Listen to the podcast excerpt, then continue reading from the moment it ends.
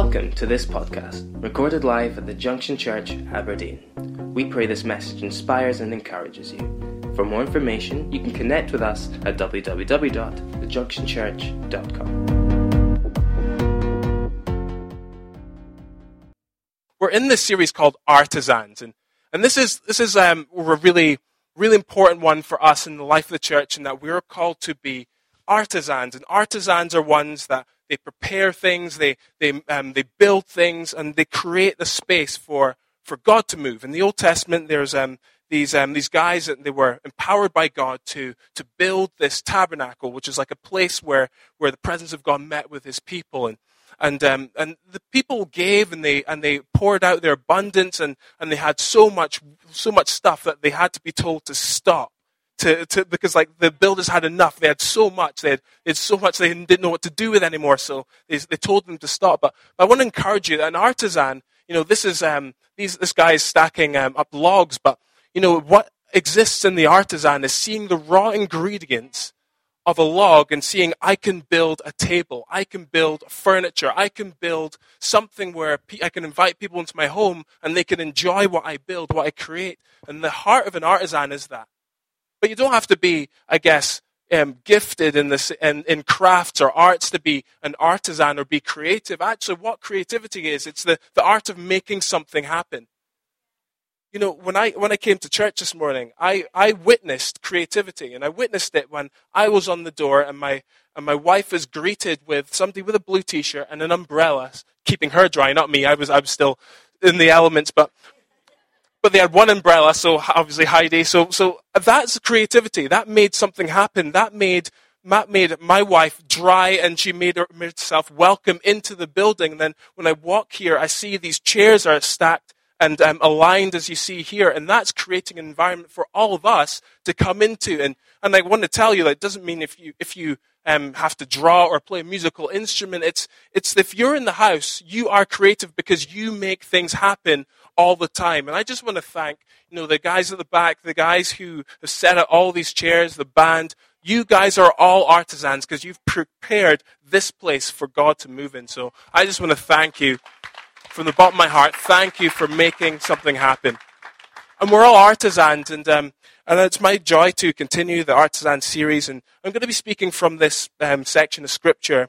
Um, it's um, in the book of Acts, one of my favorite verses. I mean, you know, favorite verses, but favorite books in the Bible, because this is how the New Testament church made things happen.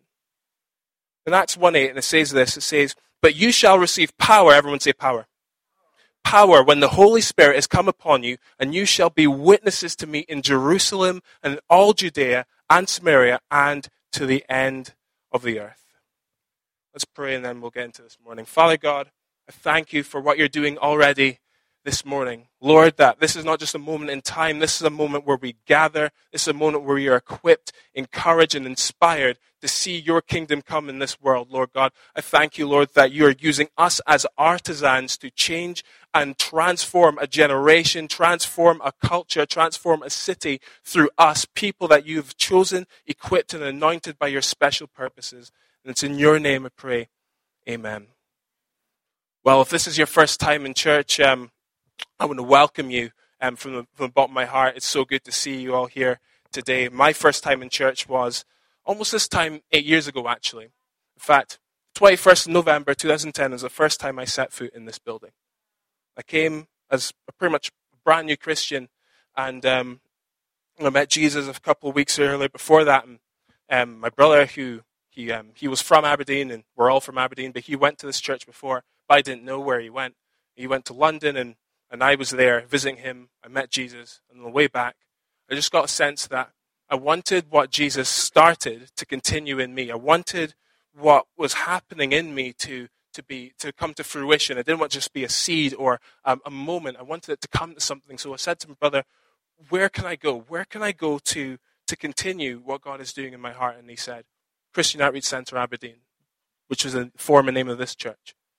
So on a Sunday evening, I came in, I sat down, and I hadn't been anywhere ever since, and and I and I managed to come to a place where I understood the presence of God, and I found that in context of the community of God. And then the following year, after experiencing the presence of God, there was moments where I remember there's a few weeks after that when I came in, um, I was introduced to all the young adults, and um, we went away um, with all the young adults to this place um, outside in Aberdeenshire as a group. And um, it was a time when we were just doing Bible study there. And, you know, I hadn't read the Bible much because I never went to church when I was a teenager or anything. But but there was three guys. This is when James and Laura were the pastors there. And and um, we were just together in the, in the Bible study. And I remember when we, we started praying for each other. And then and then they started praying for me. And they prayed things like, you know, man of structure, man of strength, leadership, wisdom. And, and, and I left there feeling like, I, I, it's just, I felt like empowered. I felt strong. I, I, I felt that it was like they didn't, they didn't know me for weeks before that, but they spoke as people who had known me since since I was before I was even born. And I came to realizing that God has always known me. God has always known me and what I've become. And He was using James Lee and his cousin Daniel to speak life into me, saying, "This is the life I have for you." And I remember moments after that where I would just be reminded of where I'm going and who I am in God in terms of, um, some of you may see me, I'm, I've been on the band for, for quite some time now, and um, I never played bass before as a child or even as a teenager or even like very early um, young adult age, but I picked up a bass guitar and just felt the presence of God as I as I played the notes, as I played songs, and I just said, this is this is God working through me. And all I wanted to do was come and buy a bass guitar and come and be on the stage. And from there, I found that God has been taking me from strength to strength and glory to glory. And I want to encourage you today that, well, there may be moments in your life where you don't feel that anything's happening, where you, you don't feel maybe something is is where God wants you to be. But can I tell you that every moment with God is not ordinary? Every moment with God is an opportunity for Him to build you, for Him to show you who He really is and who He's called you to be. And the title of my message this morning is this, it is Power to the People. And when I and when I read my Bible, when I when I witness what happened earlier today, God wants to bring power to His people. In every moment of life, whatever you think about God, whatever you think about Jesus, whatever your understanding of the Holy Spirit is, is He's not so inferior, like outside that he that he doesn't want to know you intimately. No, he he wants to know you intimately, but not only to just know you. He doesn't want to just cleanse you of sin, even though He does that. He doesn't want to just forgive you of, of all your iniquity, even though He does that. He wants you to fill you with a power, because there's a world out there that has no power. There's a world out there that does not know His power. And there's, and even as Christians, even as people, we still struggle with fear, struggle with anxiety, struggle with sickness and illnesses. I mean, even me, I was like practically, oh, well, should have been bedridden, but I had to get up for work and I couldn't I couldn't talk on Thursday morning. That's how bad my cold was. And uh, here I am speaking for twenty-six minutes and nine seconds now. But but I was but I, but the thing is, like, He doesn't want to just do things for us. He wants to do he wants to release His power in us. He wants to do so much more in our lives that we can ever see. He doesn't want to just give us power. He wants to give us power to elevate the realms of what we think is possible in our lives. He wants to give power to His people. And you have this enc- account in Acts one. And Jesus, he's um, he's promised, he's he's died at this point, he's resurrected. And he's about to ascend. And disciples say to him, so is this is this the time now where you're going to restore the nation to Israel?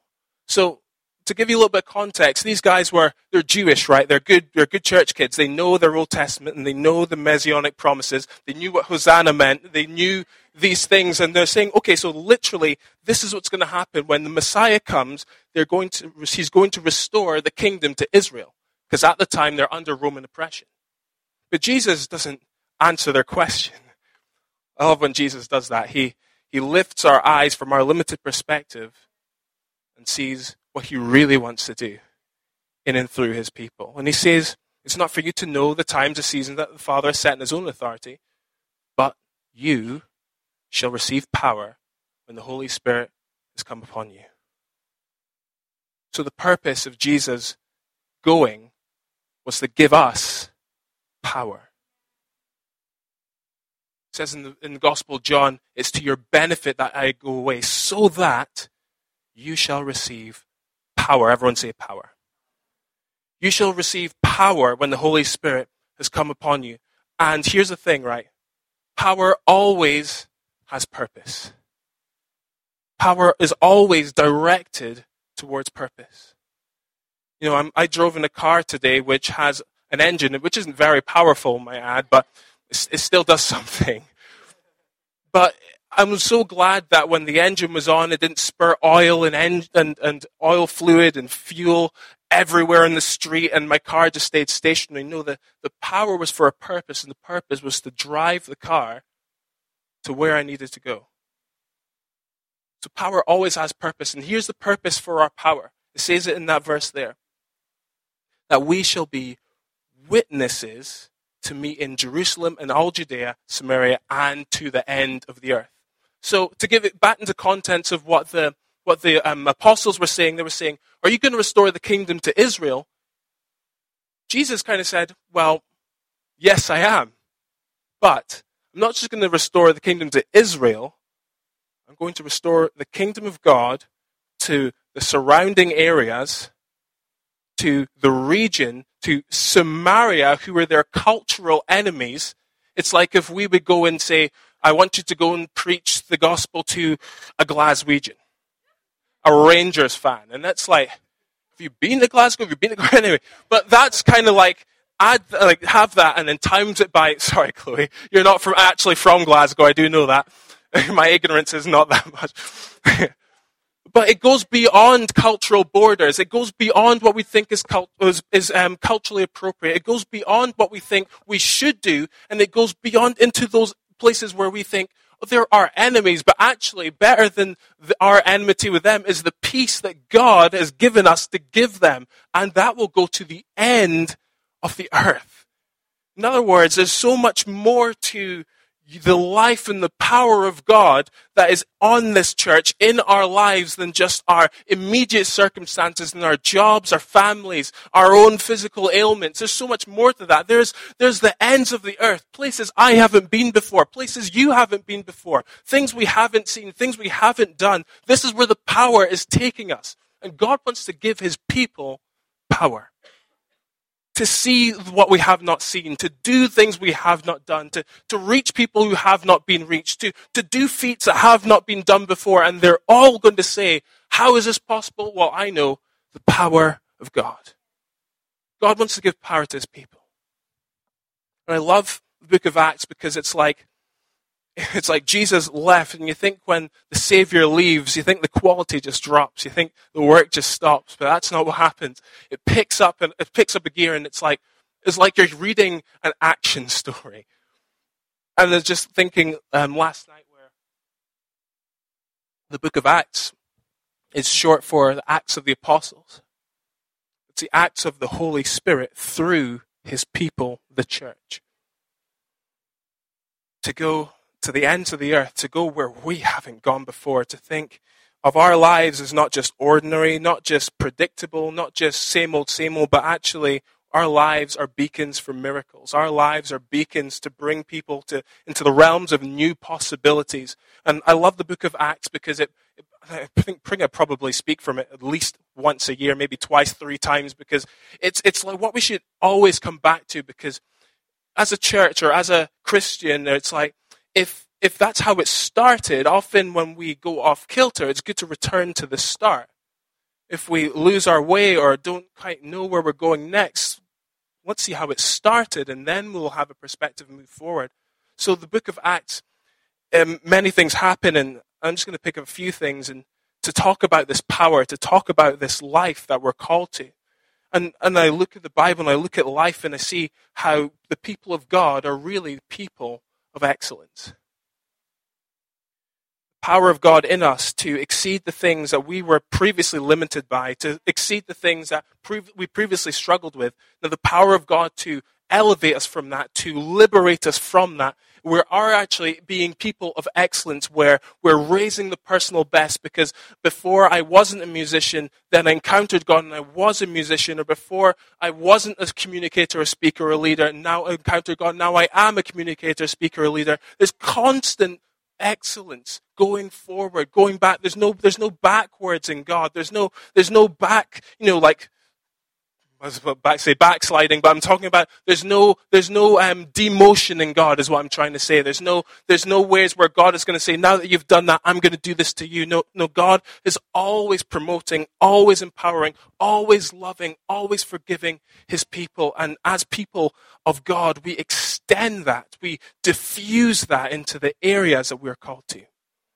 And as a church, as a people of God, we extend that to the ends of the earth.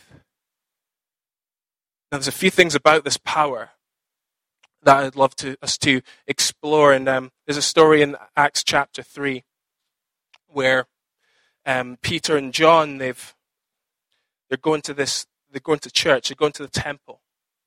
And you see this guy that's been lame there from birth. And I'm going to read a few verses, and I'm going to um, talk about it a little bit as well. So in verse, in chapter three, verse one, it says, "Now Peter and John went up together to the temple at the hour of prayer, in the ninth hour," which is like three p.m., "a certain lame man from, from his mother's womb," so from birth, "was carried, whom they laid daily," everyone say daily, "daily at the gate of the temple, which is called Beautiful, to ask alms from those who, who entered the temple, who, seeing Peter and John about to go into the temple, asked for alms. And fixing his eyes on him with John, Peter said, 'Look at us.' So he gave them his attention, expecting to receive something from them." The first thing about power is this, that power exists where you are. Power exists where you are. And I don't know about you, but sometimes I, I discount things, I discount days. I mean, if I'm going to go to work, you know, say fifty-two weeks a year, and I would, I'd be tempted to think that every Tuesday is just going to be the same as every Tuesday. I think this week, in the in the mass of so many weeks, I'm doing the exact same thing or going to the exact same place. It, it can't be any different. Or or I, or I think I've done, I've played this game, or I've I've read this passage, or I've done something time and time again. Surely it can't be any different. I've, I've been in this condition so long that surely I'm going to be here for a long time. I, I've I've, I've come to this city for, for years now, maybe even decades, and surely I've seen all I'm going to see. I've I've been places. I've been in all the places and explored all the things I can possibly see in this place. I've I've done all there is to do. Surely that's the case. And this man, he's been lame from birth. So so from before he even remembered, and as long as he's remembered, you know, a team of people, maybe even the same people, or maybe he's organized like us, maybe he had a ser- they had a service rota, and so people just carried him, like, like and took turns in carrying him, but daily he was laid at the temple. Daily he went and did the same things. Daily he asked for alms. Daily he was asking for somebody to, to help him in his condition. So you think if he's laid there daily, surely that's going to be the story of his life. But can I tell you, power exists where you are. Power exists where you are, where you think there's there's nothing happening. Power exists in the places you think aren't going to change. Power exists in those relationships you think are on the one-way street that's just veering off an edge. No, no. Power exists in those places. And I love a church who can get together and, and encourage and inspire and say to me, like, well, maybe you've gone through this, but I know that's not your, that's not the end of your story. I know that's not the end of your tale. I know that God's going to break through, because he's the same God yesterday, today, and forever. The same God that saved you, that raised you up, will take you through. And I'm glad that I'm in a church that does that, encourages one another, and sees a different outcome than sometimes I see. And I've come to discover this, that there's no such thing as mundane, no such thing as ordinary, no such thing as, as passive, as inactive, but only the inability to see the power of God at work. only the inability to see the power of God at work in your circumstances, in your finances, in your relationships, in your church, in your giftings, in, in your emotions, in your anxieties, in your pains, only the inability to see it. But Peter and John saw a different reality because they knew this, they knew that as long as they're with God, power exists where they are. Power exists right there where they are.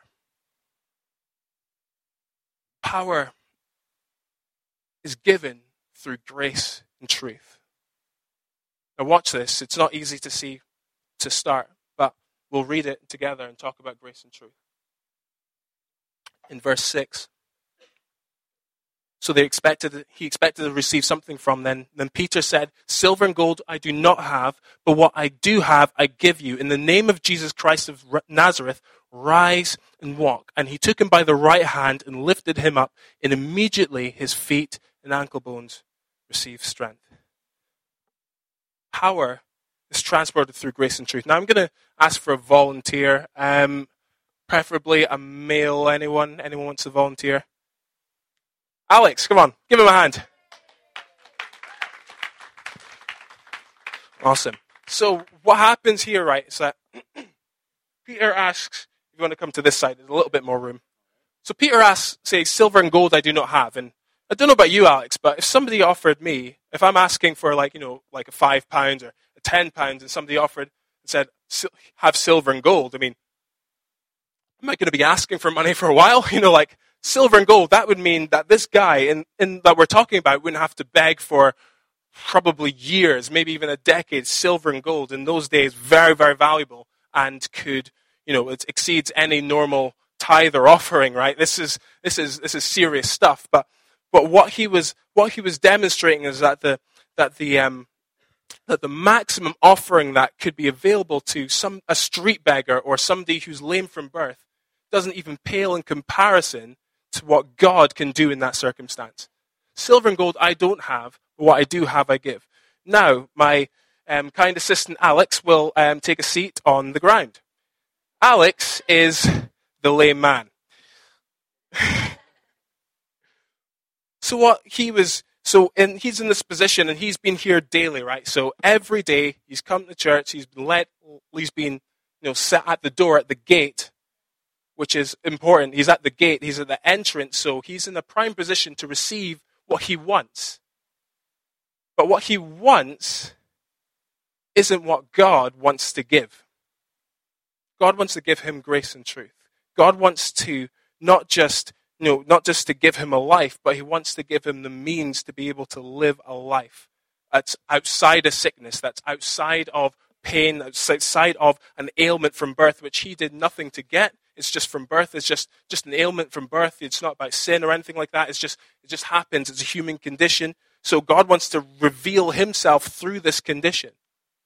And Peter and John see this man. And, and then so Peter says to him, silver and gold I don't have, but what I do have, I give. In the name of Jesus Christ of Nazareth, rise and walk. Verse seven, he takes him by the right hand. This is a hand of authority.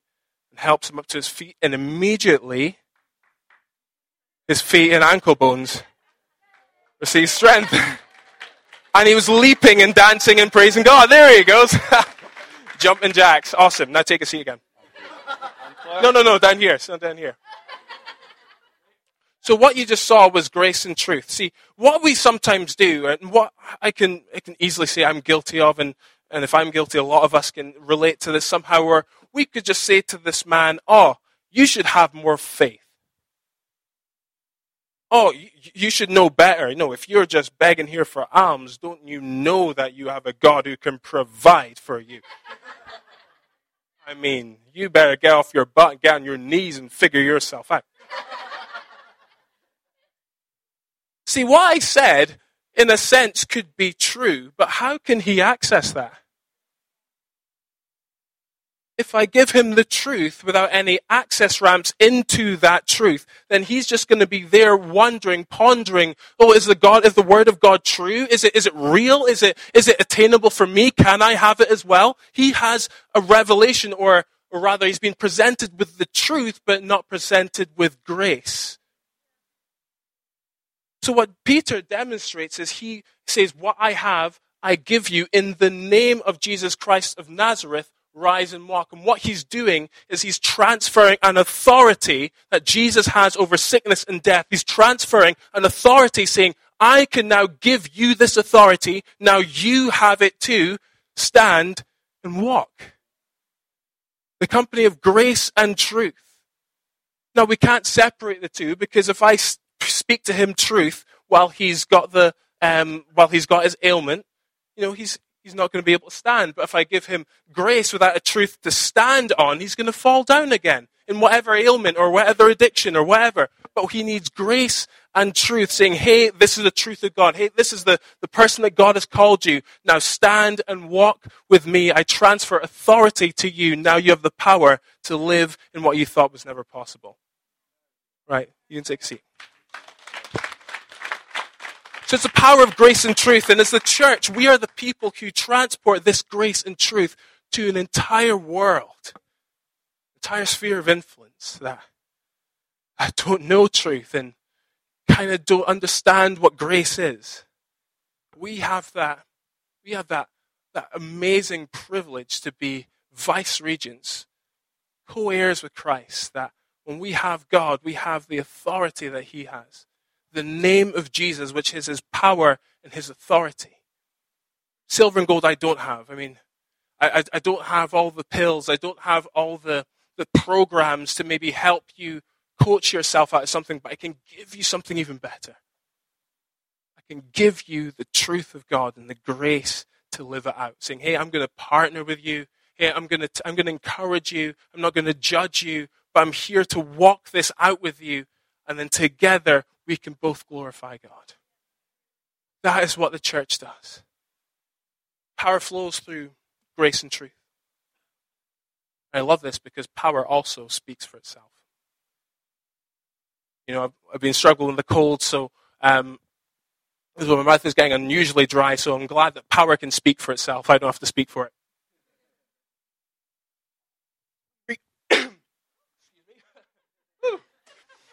I thought it was water, it's gin. No, no, so we read on, it says in verse eight, um, so he, this is Alex now, I'm gonna, I've given you a name. He's not named here, so it's your name. So Alex, he leaps up, stood, and walked and entered into the temple with them, walking, leaping, praising God. So the power speaks for itself. Peter and John didn't go into the temple and said, this is what we did in the name of Jesus, or this is what the power of God is accomplished. They didn't need to. Remember, this guy was at the temple daily, at the gates, in the same condition. But one day, one day, he encounters the power of God, transforms him, and he now walks. And in the same day he learns to walk, because he couldn't as a toddler, he learns to leap, he learns to jump, and he has a song, a new song like Pastor Cheryl was talking about, a song because of the power of God in his life. And that's what spoke to the church. That's what spoke. Peter and John didn't say, this is, you know, you should all, like, even they talked later on, but not about this event. This event was just saying, this is just the release of joy through the power of God working through somebody who is willing to stop, use the power of God, the name of Jesus, the authority and power, and lift me up into life I never thought possible. Daily, in the same condition, but I encountered people of God. I encountered people of love. I encountered people that were filled with the Holy Spirit, filled with the very person and power of God, and they lifted me up.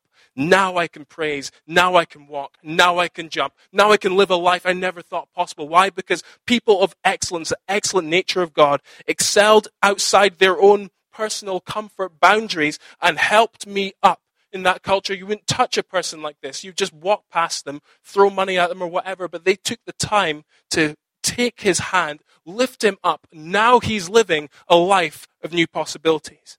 This power speaks for itself. And I love testimonies. I love hearing the good things that God does, because we serve a good God. In, the, in a world where we don't sometimes see that clearly, we serve a good God. And we hear the testimonies, and testimonies encourage us. And here's the thing, the power also speaks for itself in the face of opposition as well. The power that you possess in God will speak towards people that prefer if you didn't use it or open your mouth. In Acts four, we see this, where this act got them in trouble with the Sanhedrin, the religious leaders. And what happened was they were they were taken before this council, and this council basically said to them, you know, you, you shouldn't be doing this. In what name or what power do you do this? And they said to them, it's the name of Jesus, and it's the only name from whom salvation is possible. And pick up in verse thirteen. This is this is this is astounding. It says here, now when they saw the boldness of Peter and John and perceived that they were uneducated and untrained men, they marveled. Now, the Bible's being a little bit politically correct there. That word that says uneducated is the word agrammatos, which means illiterate. These were illiterate men. The word there, and untrained, is the word idiotes, which means you get you get the idea. So these untrained or these illiterate idiots, it's just like, would you call that something? Like, that's that's pretty brutal, right? Like, well, you illiterate idiot. I mean, I don't think I've ever used that in conversation.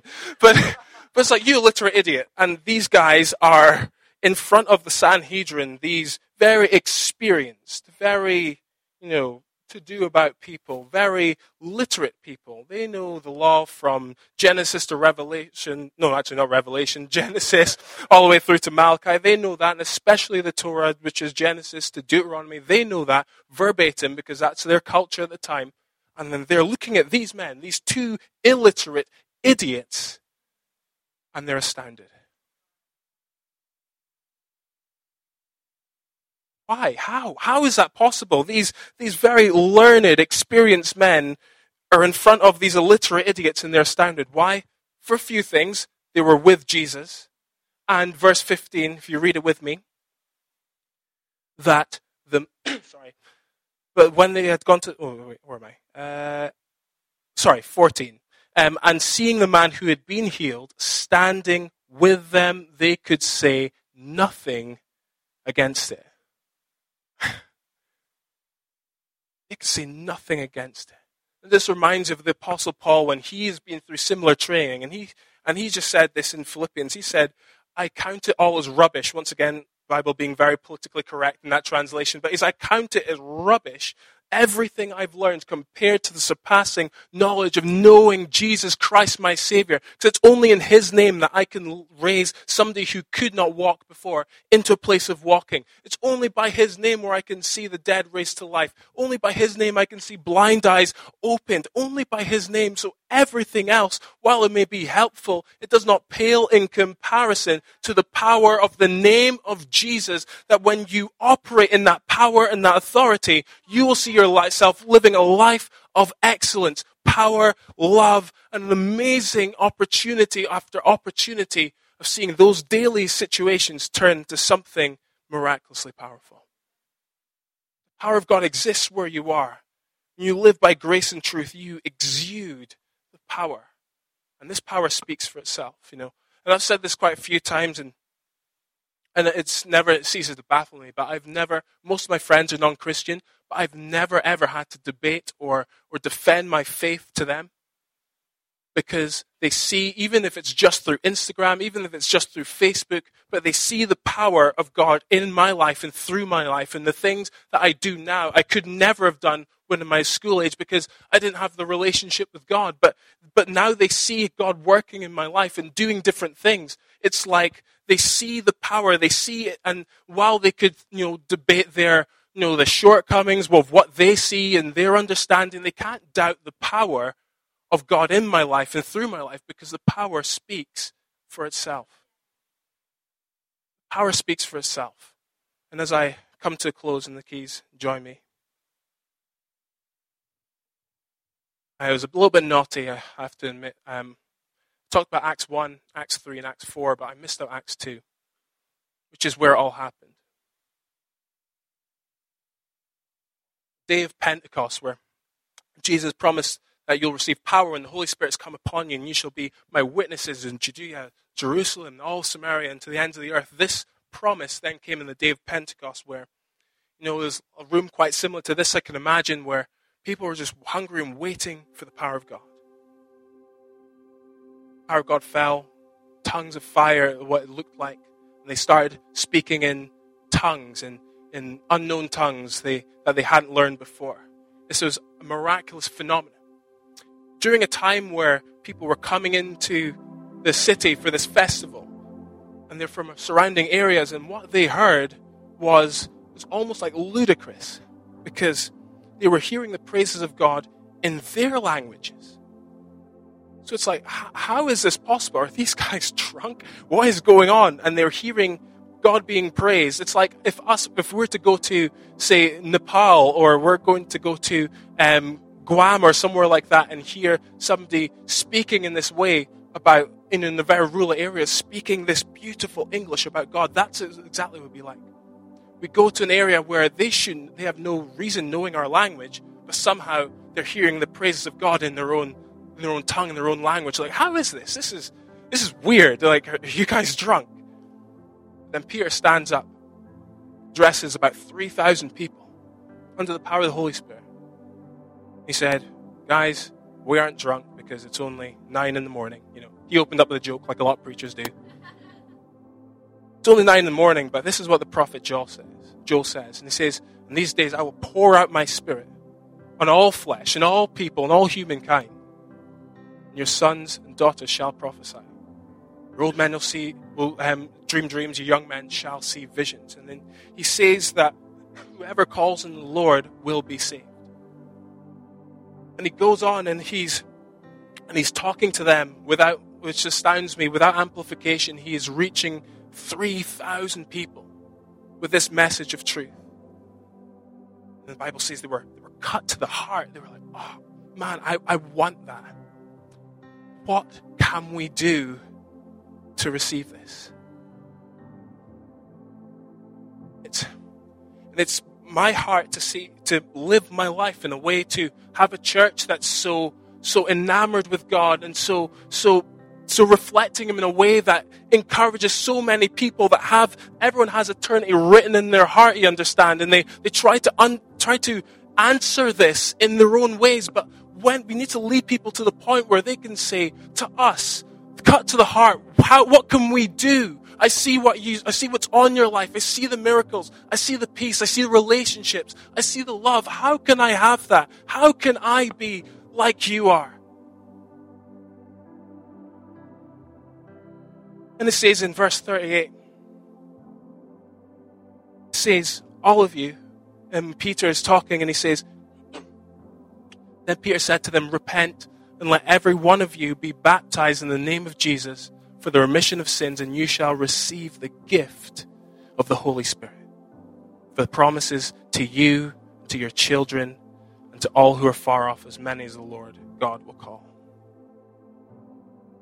The power comes, we receive this power through our repentance. This is where we change our minds. This is where we change our focus. This is where we turn from our powerless ways. We turn to a God who's all-powerful, all-knowing, all places, and receive the free gift of life that's in His name. This is where we turn into not just people, but powerful people. The armies of God. When we receive God, we become mighty in His name. But it starts from being powerless in our own ways. Many times I've found that where I'm not hearing the voice of God or breakthrough, or or I'm just not hearing clarity, and, and I'm in a life, in a, in a in a pathway or pattern of thinking that's That's powerless, and it's beating me up, and it's, and it's hurting me. God's just saying, hey, power exists where you are. I can meet you where you are. It doesn't matter where you've been or what you've done. What's important is that I'm there with you. Power comes through grace and truth. Hey, I offer free forgiveness, free favor, free to access the truth, because I am the way, the truth, the life. No one can accept to the Father, come to the Father except through me. I can offer this to you for free. Grace and truth. And in that truth you stand, and you won't have to defend yourself, for I will give you words. I will produce something through you that will stand to be fruit for eternity. It won't wither, it won't die, it won't pass away, because what God does stands forever. I give you this freely. But come to me. Just, just come to me. The power of God begins when our self-reliance ends. The power of God begins when we don't can't outthink something, or we actually turn into illiterate, uneducated, because we don't rest in our own morals, don't rest on our own laurels, but we rest in the power of God. And in that humility, in that turning, then we are then elevated, like Alex was pulled up, to live a life of impossibility, to live a life of excellence, to live a life where we can do things that we wouldn't even have dreamed of doing. Why? Because when we humble ourselves, he lifts us up. Power, love, all the goodness that he offers through his word. Every word is true, but we access it by turning to him.